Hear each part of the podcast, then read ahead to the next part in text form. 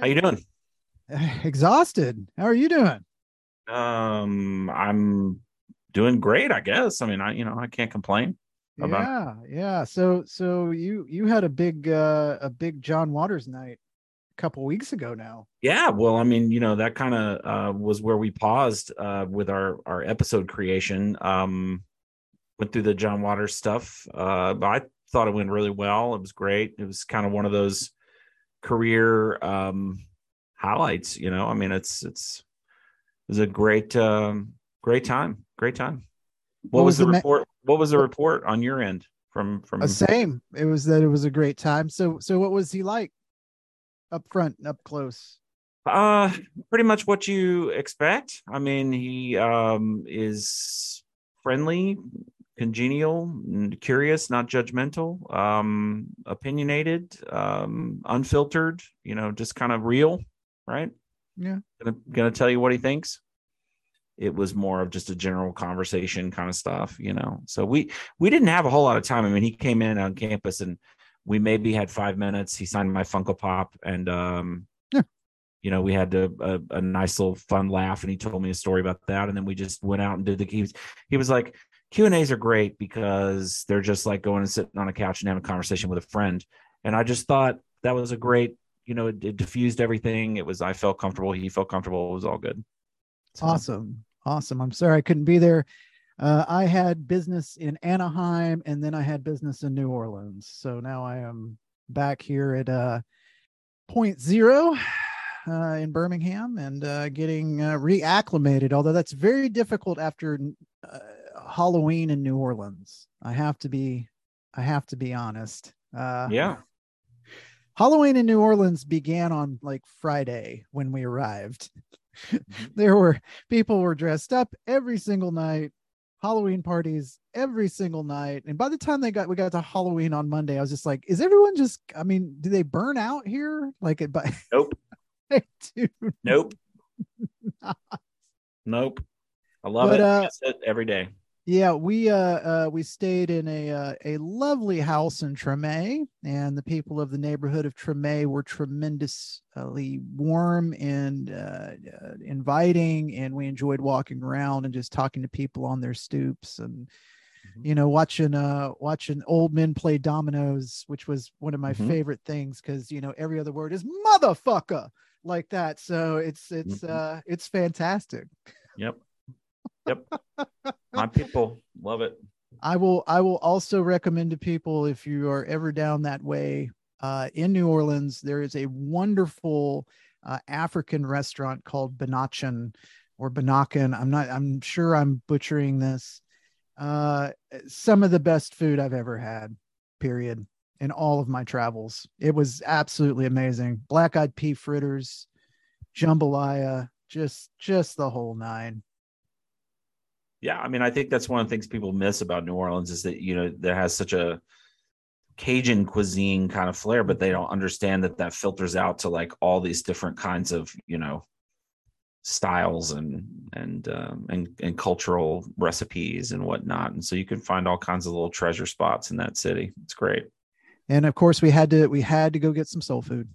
Yeah, it's just an absolute, got to get the greens, got to get the cornbread, sure, gotta get the mac and cheese. Yeah. Cheese. Do you remember where you went for that? I mean, you can't really go to too many bad places where you guys Oh, were. no, this was this was a place uh, a couple miles from the house in Treme. We didn't leave Treme, I know that. Uh, it was just, you had to go under the interstate. I remember that, like you go under the interstate walking. That's so. that's, that's called the bridge down there. They, oh, it's under the bridge. Under, under the bridge. We yep. went under the bridge. Yep, there you go. And uh, that's uh, also where the bulk of domino players were were uh, hashing out motherfuckers. Uh, at, you got to uh, watch out for those dudes, because on Saints game days, those are the ones that'll try to charge you twenty bucks to park under the bridge. And it's like, dude, you don't have any kind of authority here at all. But like, but but here's twenty bucks, you know. But here here's twenty bucks. Yeah, yeah. It's absolutely. Yeah. But uh, but what was what's your what's your favorite food uh, when you go to New Orleans? Where, where where's your haunt? What what, what do you absolutely um, got to have? Uh, Parkway, Parkway Po' Boys. Um, that's a must. Um, Mother's is a place that's down. That's really more downtown C B D area. Um, that's like where I would go for my soul food and stuff. Um, Antoine's is great. Uh, there's a couple of um, places in the, I don't know, I could keep going on this. There's Chikiwawa is another great place I love. Um, that's in um, Mid-City. Mm-hmm. Um, so it's, yeah, I mean, it just, a lot of it depends, Jeff, really, you know, on where you are in New Orleans, because they're, all of the neighborhoods have like amazing eateries. And so, you know, I mean, it's like really when you're there, it's like, I just usually go, hey, where, where can I get some, you know, mm-hmm. some, some good food? And somebody there will just tell you, you know, where to go. And then you just discover the place. And that's, if you're back in that area, it's like, okay, I'm going to go to that place where, you know, yeah, where they yep. told me to go. You know, I, I had never spent more than a couple days there. We were there for five days. Um, and mm. you just, once you get your, your, your sea legs, as it were, cause you know, there's just no reason to drive in New Orleans, in my no, opinion, you know, just, I agree. Just, you got to hit the pavement, man. Yeah. Cause you're going to miss something. Or just take you know? public transportation, take the trolley, yeah. take it. Yeah. I mean, yeah. Yeah. You're just going to miss something, uh, off a street. But, uh, you know, again, I, I, uh, it, indulged my jazz L P Jones uh and and bought way too many records. Uh-oh. yeah. Well, you know, vinyl's little, back. Yeah, went a little went a little crazy on that. Some uh sound found some Brubeck uh rarities. So I was just like, yeah, you know, yeah, I could do these. And uh of course we went and saw unbelievably great jazz at the Spotted Cat. Um and it was just Yeah, what a what a wonderful again just a wonderful time. I, I encourage people to, if if you can go down to New Orleans for more than a couple days, please do, or just for a couple days, but if you can stay an extended time, it's it's definitely definitely worth your vacation plan. Well, we're Lonely PhDs. I'm Doctor Jeffrey Hayes. He's Doctor Joseph Watson. On this show, other than talking about the wonderful city of New Orleans and our future uh, vacation plans and eating uh, destinations, we like to talk about film. And uh, today we got a couple doozies.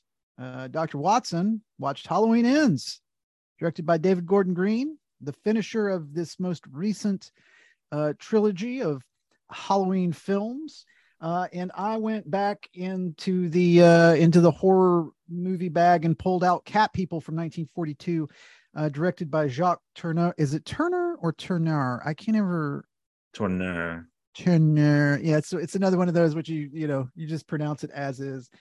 Uh, and uh, anyway, yes, yeah, directed by Jacques Tourneur, and uh, we're we're, we're going to get into that. I, I want to start with uh, your film because one, it is more contemporary, and also I'm infinitely curious. I have not watched any of the of the Gordon Green uh, Halloween films. I admire David Gordon Green. I love his filmmaking.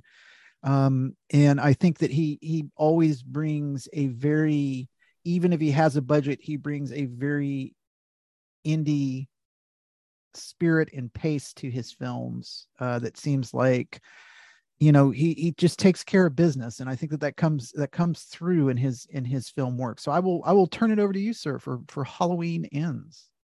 Just to contextualize, like how much of, I mean, how much do you know, Jeff, about Halloween and, and the, and the D G G, um, you know, trilogy of films? Like, do you know much about it at all? Do you have any kind of context? And so no, other, other than that, I, what I read years ago, originally, that they were going to pick it up from Halloween two. Is that correct? Like the, no, yeah, no, they, yeah. they, yeah, they, yeah. Halloween two in the, in this particular Halloween timeline, Halloween two didn't even happen. So like the, the oh, okay. The movie that was made in twenty eighteen is a direct sequel to Carpenter's original film from seventy-eight. So we're just pretending that nothing else has happened mm-hmm. in any of those other like eight, ten movies, right? Like none of that's happened. Like this is okay. a, direct sequel to Carpenter's film. So you have to sort of, you know, um, be willing to play in that kind of landscape. And, and, and I think that's really what has been problematic for this series of films, because um, it's so hard to do that mm-hmm. with an iconic franchise that has such a super rabid fan base mm-hmm. that is going to demand, you know, certain things. Um, So, uh, so David Gordon Green's trilogy of films um, sets this up as looking at what what we would call post-traumatic horror, right? It's this is this is after Michael's attack on Laurie years ago. We have a very serious tone in this movie established very quickly. It's it's um, basically what happens when um, a traumatic event has occurred, and then afterwards has one monster sort of created another monster in, you know, with the victim, right, with Laurie. Um, so, uh, so David Gordon's films have really been exploring this idea of how we recover from trauma and how we overcome it. And Michael Myers has become less of a representation of, you know, pure mythical evil, like, you know, um, like you would have seen in Carpenter's version, and more the boogeyman.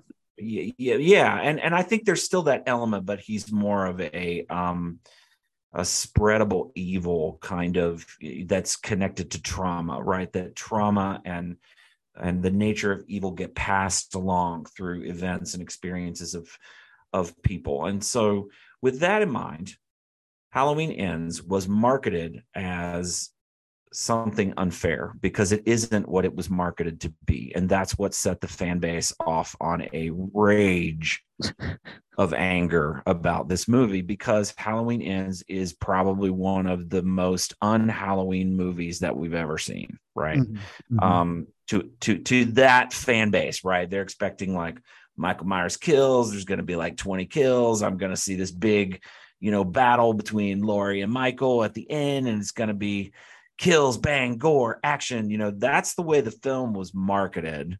Mm-hmm. And that's not what they got.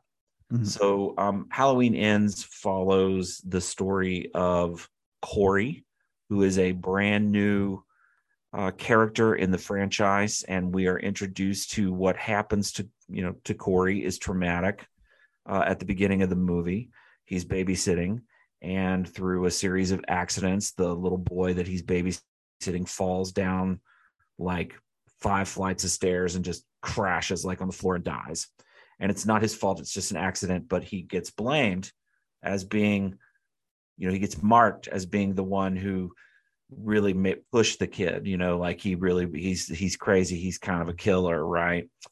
And so when you have that kind of a situation that occurs within an environment like Haddonfield, where they've survived Michael Myers' attacks, and they're so on edge about where trauma and evil could come from, it is easy to start pointing fingers and blaming, you know, this person's evil. They're going to be the next monster. They're, you know, they're the killer, whether it's fairly or un- those people get bullied, right? So we see Corey's like process through uh, how he is recovering from his own trauma of the death of that boy on Halloween, and having to deal with the trauma of being labeled as that psycho kid who, right? So mm-hmm. Halloween Ends, Jeff, is about how evil regenerates and is spread, mm. because Corey learns how to be the new Michael Myers. And I think if there's anything that's B movie cheesy in the movie, it's that Michael Myers is back, but he's weak, so he can't really do anything. But through his connection to Corey, he essentially trains Corey how to be a serial killer. Mm-hmm. That's really, Michael Myers is only in this movie like seventeen minutes. He's I, I was much at all. I got to be honest, I was very scared for a minute you were going to give me a Wes Craven shocker moment, where like there's transference. Well, I, I I do think that that's essentially what David is suggesting happens, right? That it's just oh, sort of okay. transferred, and that that Corey, not necessarily that he gets superpowers, but that he he is allowed to release the rage and and become a, a, a cold killer like Michael Myers, you know, is. And so with Corey gains in strength, Michael gains in strength. And and so it it you know ultimately becomes about whether or not Laurie is going to be able to stop now both of these, you know, evils. Um, and so she kind of becomes uh, a new kind of final girl in a way, right? She's she's it's the final girl concept is tossed out the window in many respects when we're thinking about her in this context. So um, yeah, and, and her character is taken totally differently. But I think, you know, the audience came in, they did not want a new serial killer. They did not want to deal with dialogue between, you know, Corey struggling with his rage. But you know what I saw, Jeff? I was I was laughing at the fan base because they got so angry about it. I was like, you're not even giving it a chance. Mm-hmm. It's a beautiful refrain of a movie. The structure to it mirrors everything that happens in the original Carpenter movie. And it's a perfect bookend to David's trilogy of movies. It's really quite beautiful. And um, I, I think that people miss the fact that, and I haven't heard many people talking about this, but a few saw it like I did. This is Christine. He's used hmm. characters from other parts of Carpenter movies. And because Corey is very much like an Archie Cunningham who gets interesting, you know, sort of the transference occurs yeah. from Christine to him. And uh, yeah, it's, it's, it's very much there, you know, and it's all, of course, you know, you can see Stephen King like wrapped in there too, but it's really kind of a, a just a wonderful little closeout to the, mm-hmm. to the trilogy. Well, what questions do you have? Well, I, I'm just, I'm curious again, as a fan of the first, the second, and the third in the in the series, and again number three is an anthology film, so it really doesn't, you know, count, right? Um but you know, the again the revolutionary idea of with number with the second film was like, we are going to literally pick up the same night, right? You know? I mean, right. And again, you know, Papa John, He he was just like, well, you know, why can't it be this? You know, it's just like small ideas that he came up with with Halloween, Halloween two, and Halloween three, and also Deborah Hill. I'm not going to, you know, ap- you know, at, at all dismiss his creative partner here. Sure. Um, you know, so ahead of their time, just so ahead of ahead of the curve, you know, on everything. I was trying to explain to Jill. Jill had never seen Carpenter's Halloween. We watched it Halloween night. Uh. While we were in New Orleans, uh, followed by Night of the Living Dead. She had not seen that either. Um, and uh, oh, look, I'm watching you. Oh, for the viewers, the listeners at home, he almost tumbled out of his chair. I'm so glad that, that she was able to see those movies. I mean, yeah, I, I, I you know, yeah. So they're they're considered. Uh, so yeah, continue. Sorry, but you know, explaining to her that, you know, this is like the Ur text. Right. Like this is, you know, Final Girl stuff. Right. This is the beginning of really the beginning of this. Although I, I we've got to have our, our uh, uh, uh, Black Christmas episode at some point, because the, right. the, again, we've got to debate these things. Uh, they, they've got to come uh, out a little bit more about what came first. But right. Uh, anyway, you know, uh, uh, the, the idea of, you know, Uh, naughty teenagers, right? The sins will be punished. Uh, you know, the the the original idea at the opening that Michael is somehow deeply wounded by seeing his sister have sex with a guy and then punish right. her right. for it. You know, where does right. that come from? Right. Where does that, you know, we just jump ahead in time and, and it's never, you know, we know nothing about the parents. Is it religion? Is it upbringing? Is it, you know, any of these things? Does Gore, I mean, does Gordon Green in, in, and, uh, uh, oh, it's Danny, um, who's Danny McBride. Danny McBride. Yeah. yeah, yeah. The, the, I mean, who's co-writer on this, you know, do they try to, to, to dig any of that out? I mean, at all?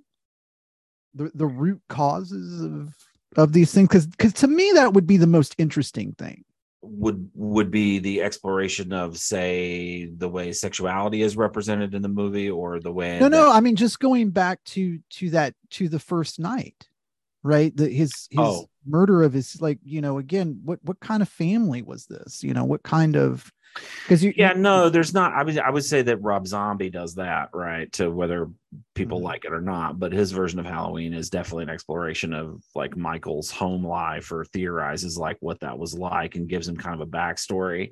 David Gordon Green's not interested in that. It's not really, we we don't really see um we don't really see that. He does do some really clever things where he has reshot not reshot that's not the right word where he shot additional footage.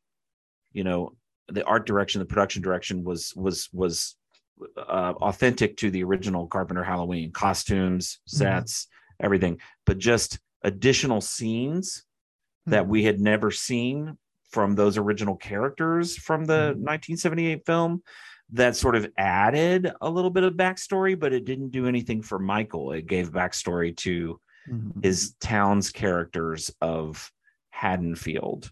Mm-hmm. David Gordon Green is very interested in the in in his films with looking at not necessarily so much Michael as the victims of Michael, like focusing on where is Tommy Doyle, the little boy that, you know, was Laurie was babysitting. Babysitting, for, right? Yeah. He's a major character in Halloween Kills, which is the second one in this trilogy, right? Mm-hmm. So he's he's brought back those elements, but he's sort of expanded them and really done what Carpenter tells everybody to do. He's made it his own, right? This is David Gordon Green's trilogy, Halloween trilogy, and it's beautiful. It's not perfect, but mm-hmm. it's beautiful. Um, and and Halloween Ends is a wonderful refrain to a very storied franchise that everyone knows is not over. Just give it five or six years or ten years and it'll be a Netflix series at some point, you know. I give it three. It's not going away. Three years, that that short amount of time. Well, Friday that's, the thirteenth that's our... is coming, right? I mean, the backstory yeah. series is coming from from it's gonna be on Peacock, Friday the thirteenth. Yeah, yeah I mean it's it's Crystal it's, Lake, yeah. Is it called Crystal Lake? That's what it's called, Crystal oh, Lake. Dear Lord. Origin Jason's story. So if you're interested in, you know, what Jason's life was like with his mother at Crystal Lake before he drowned, uh, you know, I guess you're going to get that. I mean, I, you know, yeah. I, I, I, know. I will give, but see, that's the difference between Halloween and, and the original Friday the thirteenth. Also, once the reveal in Friday the thirteenth happens, it doesn't take much to put the pieces together about what that was must have been like. Right, I, like I yeah. mean, I don't know, but look yeah. at the success of something like Bates Motel, right? That does the same thing. It goes back and theorizes oh. this relationship between Norman and his mother, and it's like you would think by watching Psycho that you can kind of put two two and two together, right? With right. with the mom and the son, but you know, Bates Motel really intelligently sort of unpacked that and did it in a revisionist way. It was like four seasons, so a little bit. You know, I, I mean, I, I'm not going to give it. You to, never I, I, know. You yeah. never know. Yeah, it got it got a little gothic-y, uh, uh, sure. for, you know, for me over the top sure. gothic-y uh, at one point, and I kind of sure. had to check out of it. But I yeah. I enjoyed the initial episodes yeah. uh, of that show. It was interesting. So, so so the point is that, you know, this this franchise isn't over. Like horror yeah. franchises don't end because they're too profitable, right? So they'll they'll find a way to reboot it. So you just have to think about it as as this is, you know, this is this trilogy of. of films. And so now Michael Myers will lay dormant for however long until the next idea comes along. I don't think we're going to get a film about Corey. You know, he's not going to get like a spinoff movie.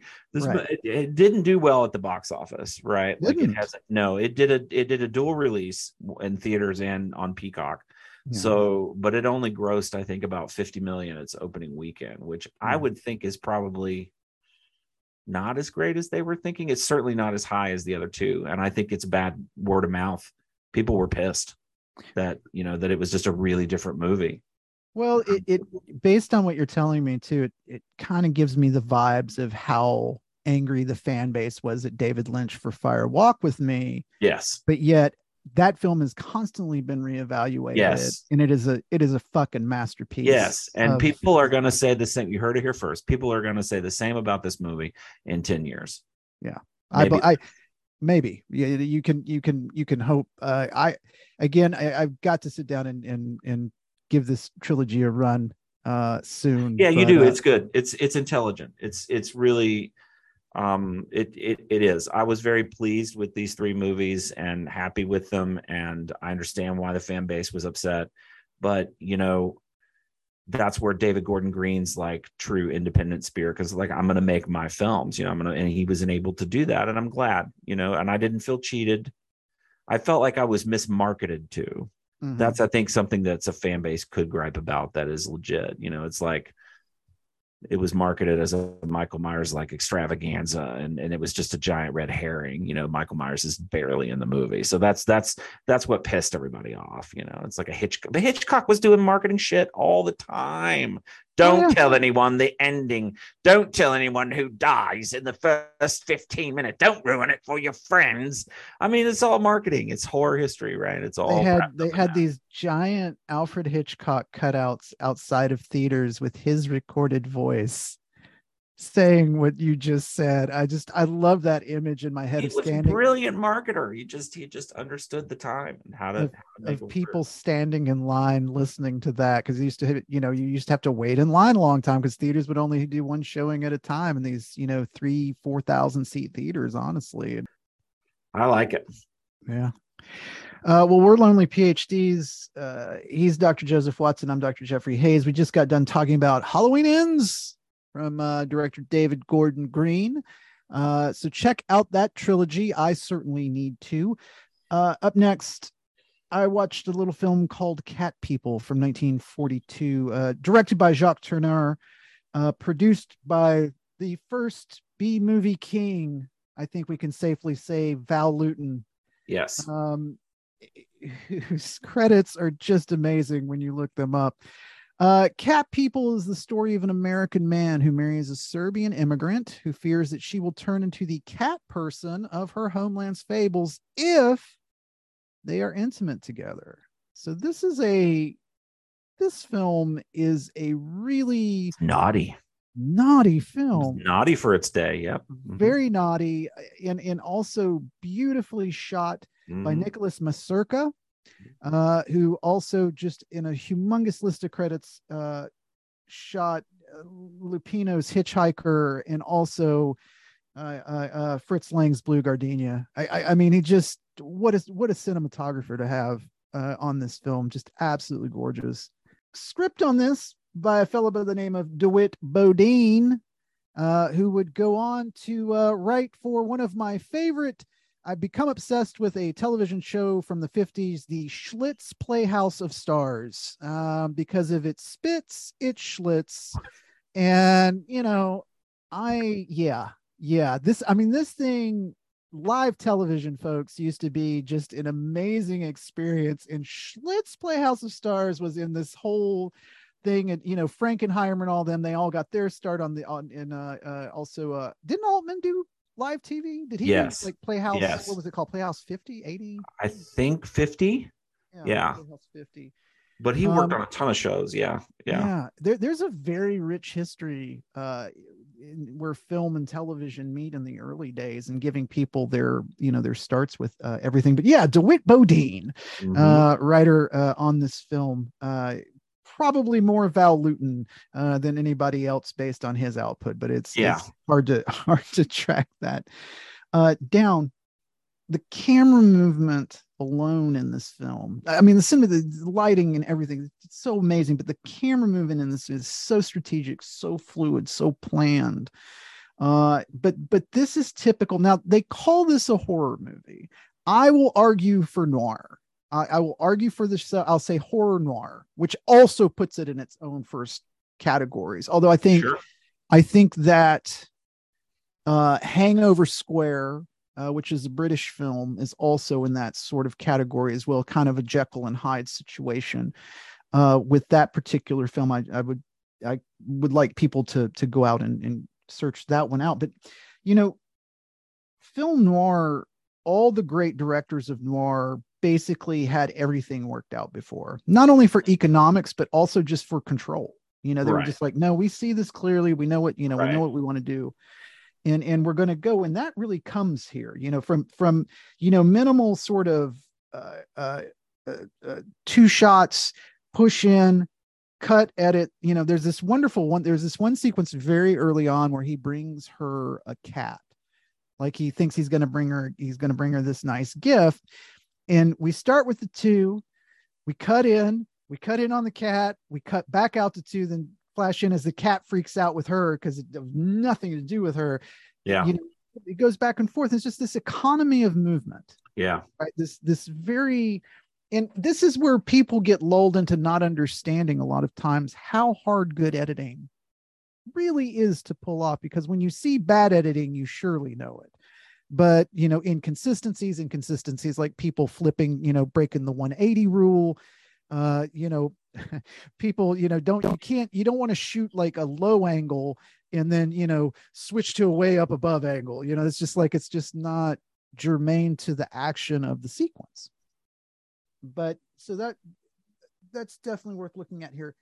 And I, I just, I love the idea of old world curses meeting new world religion almost, right? Or, or new, new world mores. In okay. this case, she goes on, we get this big spiel about King John and how, you know, they, they ran all the people out, you know, and all the bad people out and the spirits.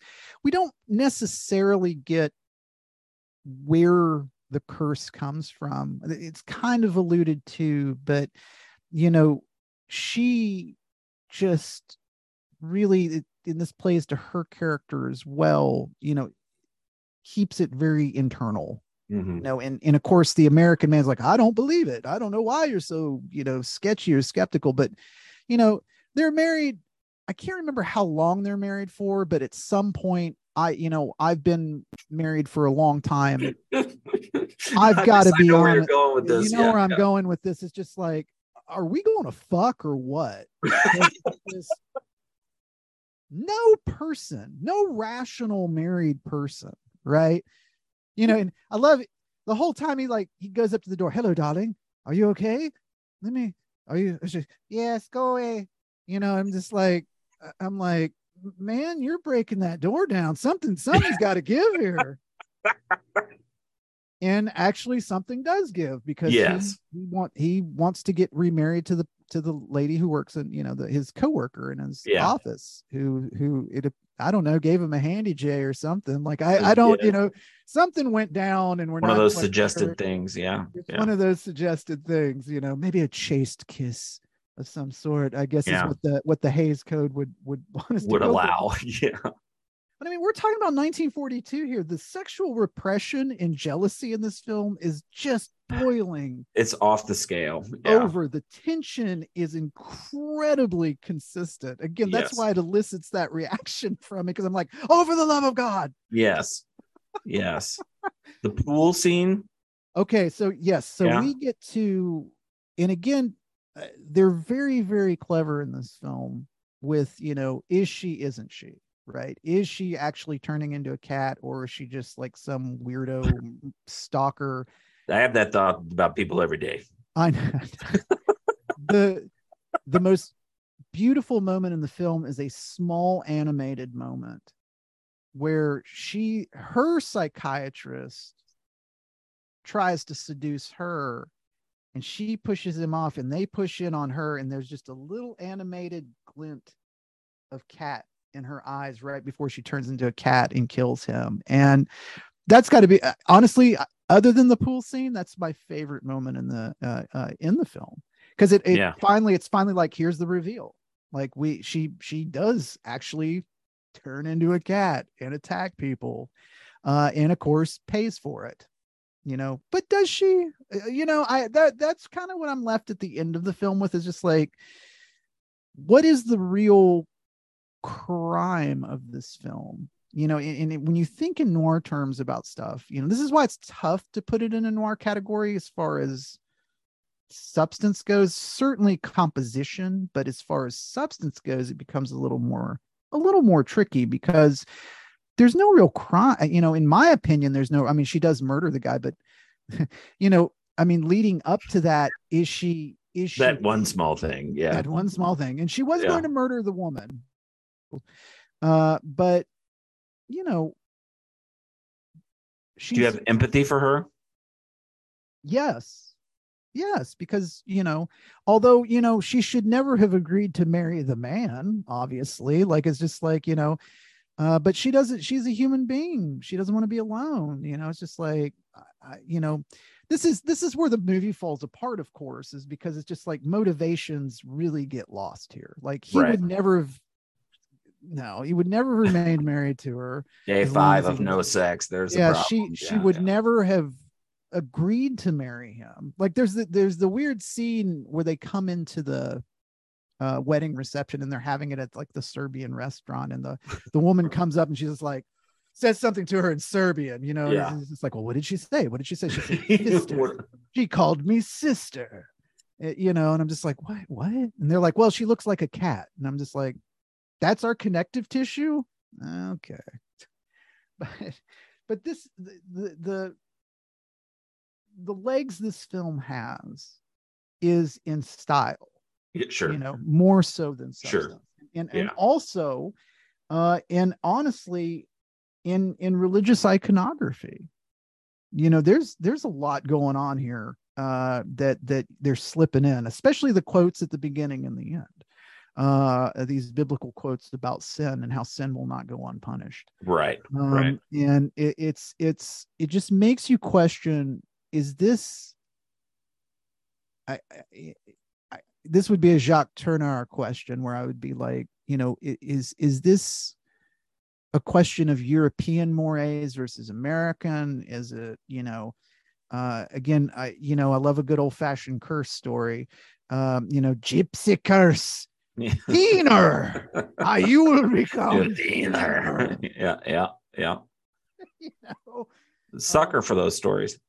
But it's also, you know, it's also in the universal mode of things. It's the misunderstood monster, right? Right. right. Should should we punish something we don't understand? That's pushed into something that modernity, uh, the modern condition, really presses her to not be a, uh, uh, you know, a. Um, just a, a, a an old maid, as it you know, right, a, a, as it were, to sort of age out, right. uh, carrying this curse, this unbelievable pressure to, you know, well, I guess that's my other question about Cat People is just like, what is, why does intimacy drive this? And I was trying to think about Schrader's film, his remake of Cat People, and I couldn't, I couldn't quite remember how he resolves that. Do you? No. It's been no, forever. It has I'd been forever. Revisit. Yeah, I know it's. I know it's uh, respectful, but very much a Schrader film. So I'm sure you know it's going to be dealing with something internal for sure.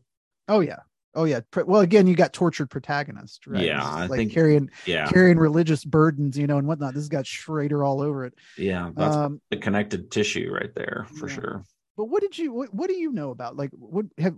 When was when did you first see Cat People? Yeah, I mean, so Cat People I discovered with a series of films as an undergrad uh, because they were pushing, you know, um, the classics on us like left and right, and um, I always would pick like the horror genre, mm-hmm. um, you know, when I was given lists of things to see, um, and Val Lewton and Jacques Tourneur were on the list, and so you know because they. I mean, so that's where I discovered Cat People. Yeah, it was in it was in the context of like looking at style and how, um, you know, that that concept of like less is more, like less is scarier. The less you see, the more you imagine. Like that kind of style was kind of invented by them, um, or at least utilized by them for sure. Uh, by their collaborations. So like Seventh Victim, uh, The Leopard Man. That's one of my like. ultimate faves of of Val Lewton's sort of oeuvre, but um but yeah, Cat People I just found in that mix, right? So I think it was like a box set basically of stuff that I watched. It was like six movies. It's like, so, it, it, and this came from R K O, you know, and, and yeah, R K O was like this this the wicked stepchild of of the studio systems. Like they, you know, th- they had an anomaly with Wells. Mishandled it, yeah. Uh, you know, the Ambersons debacle, uh, yes. which still, I mean, we'll never really know what The Magnificent Ambersons was supposed to really turn out like. I mean, I, you know, I've seen the cuts, the various cuts of it, and it's a beautiful movie. It's a beautiful. I, I kind of, you know, have you have you ever watched the cuts of uh, Arcadian?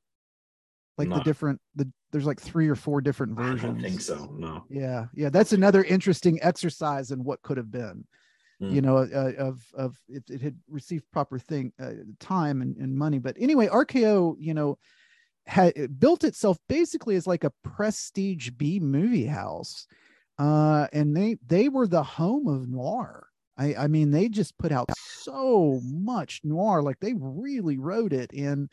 you know, uh, Universal and Warner Brothers, they kind of, you know, other than dipping their toe in, you know, like the Maltese Falcon and whatnot, you know, they, they kind of didn't want to have anything to do with it. Like it was, you know, it, it belonged in what they would consider as like, this is, this go, this is in the two reelers, you know, this is in the seventy minute films. Mm-hmm. This is in the, you know, right. get us in, get us out, you know, genre of, uh, uh, of pictures. But I, I love R K O pictures.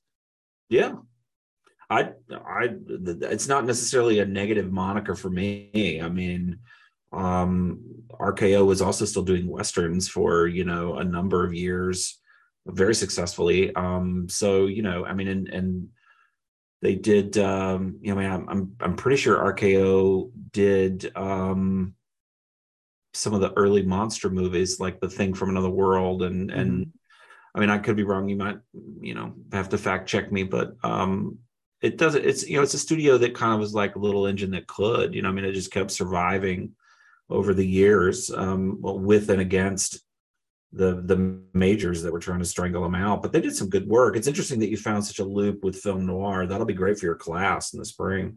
Yeah. And, and I mean, yeah. it's, it's no mistake that uh, it's the R K O uh, uh, opening uh, logo that's in Rocky Horror Picture Show, right? I mean, you're right. It, it itself is a direct homage to R K O, you know, films, horror films, noir films, right. uh, in subversive, we could say subversive films uh, of the past. That's fair. Definitely and, subversive. Yeah. And of course, you know, we just passed like uh, the, the Rocky Horror uh, uh, a tipping point for the year. So is it, can, can everyone calm down now and quit having the Rocky Horror balls, please? I didn't see that many productions of it this year. I mean, I saw a couple that were, you know, trying to do the, let's let's let's screen the film and have, you know, live actors like in front of the screen. And I mean, oh yeah, oh, when, yeah. Did, when did you when did you first see that Rocky Horror Picture Show? Oh my god, um, did you see it live, like with performers, or did you just see the movie? I just saw the movie. Yeah, I I think it was around the time of the twentieth anniversary when they put that V H S out. I think I think they did like a twentieth anniversary. Okay, because it had like a little like documentary with it uh about the phenomenon, you know, all that. But I mean, I, I've seen it, oh Lord, at least a dozen times. Yeah. And I and I own the original uh, uh London cast recording, which is different uh than the movie recording, and in my opinion is a much better recording because it is the original cast. And uh, honestly, the tempo on the London recording is way faster. Like they are moving, like it is. I, I just, yeah, I just, I just, I can sit and listen to the sound, the, the original London cast recording, like all the time, like any Broadway show, because it's just so well put together. And it's so uh, uh, uh, just instantly, you know, you can get just cheesy and, you know, have some wine and listen to the Rocky Horror Picture Show. Yeah. I, so the first time that I saw it, my brother and sister took me. And they purposefully, of course, didn't tell me like some of the things, because at the time there weren't live performers, but there were people staged and positioned in the theater to do certain things during certain parts of the movie. Right. So like during the rain scene, they were shooting squirt guns through the theater, but it was Jergens lotion. So oh. like it would hit you and you would, oh, like what, oh, like, like what is that? Right. That is but then nasty. There were some people who had been there before and knew what was coming, so they had like umbrellas, and so it was kind of like, oh, you had to go back and do it again with all your props and all your, you know, so that you could be the person that was in the know and virgins. Not get hit with Jergens lotion, right? Yeah, virgins. Yeah. You were you were called yeah. virgins. That's right. You were called virgins. That's right. That's one hundred percent correct. And so, um, yeah. So I now I've subsequently seen it on stage. It was a decent production. Um, I've seen uh, screenings of it with live performers. I'm not as big of a fan of that. Mm-hmm. I don't know why. Maybe I'm getting old. I don't know. But I'm a, I, I like I appreciated the more William Castle kind of style of performance that the screening had when I saw it, with just people planted in the audience. You could I don't think you could get away with that today, though. No, I don't uh, think so. You imagine the liability waivers you'd have to have signed. So you can get in touch with us a number of ways. You can do the easiest part of it, which is subscribe to the podcast, which is available on Apple, Google, Stitcher, and or wherever you get your podcatching uh, needs done. You can email us lonely p h d s at gmail dot com, or you can click on the link to our Discord in our show notes and join us over there and join the conversation. We like to post materials uh, before, after, during, you know, we're just, uh, you know, twenty-four seven kind of people. I don't know. That's what we do. This is what we do when we think about film all the time. And with that said, until next time, I'm Doctor Jeffrey Hayes. I'm Doctor Joseph Watson. We'll see you then.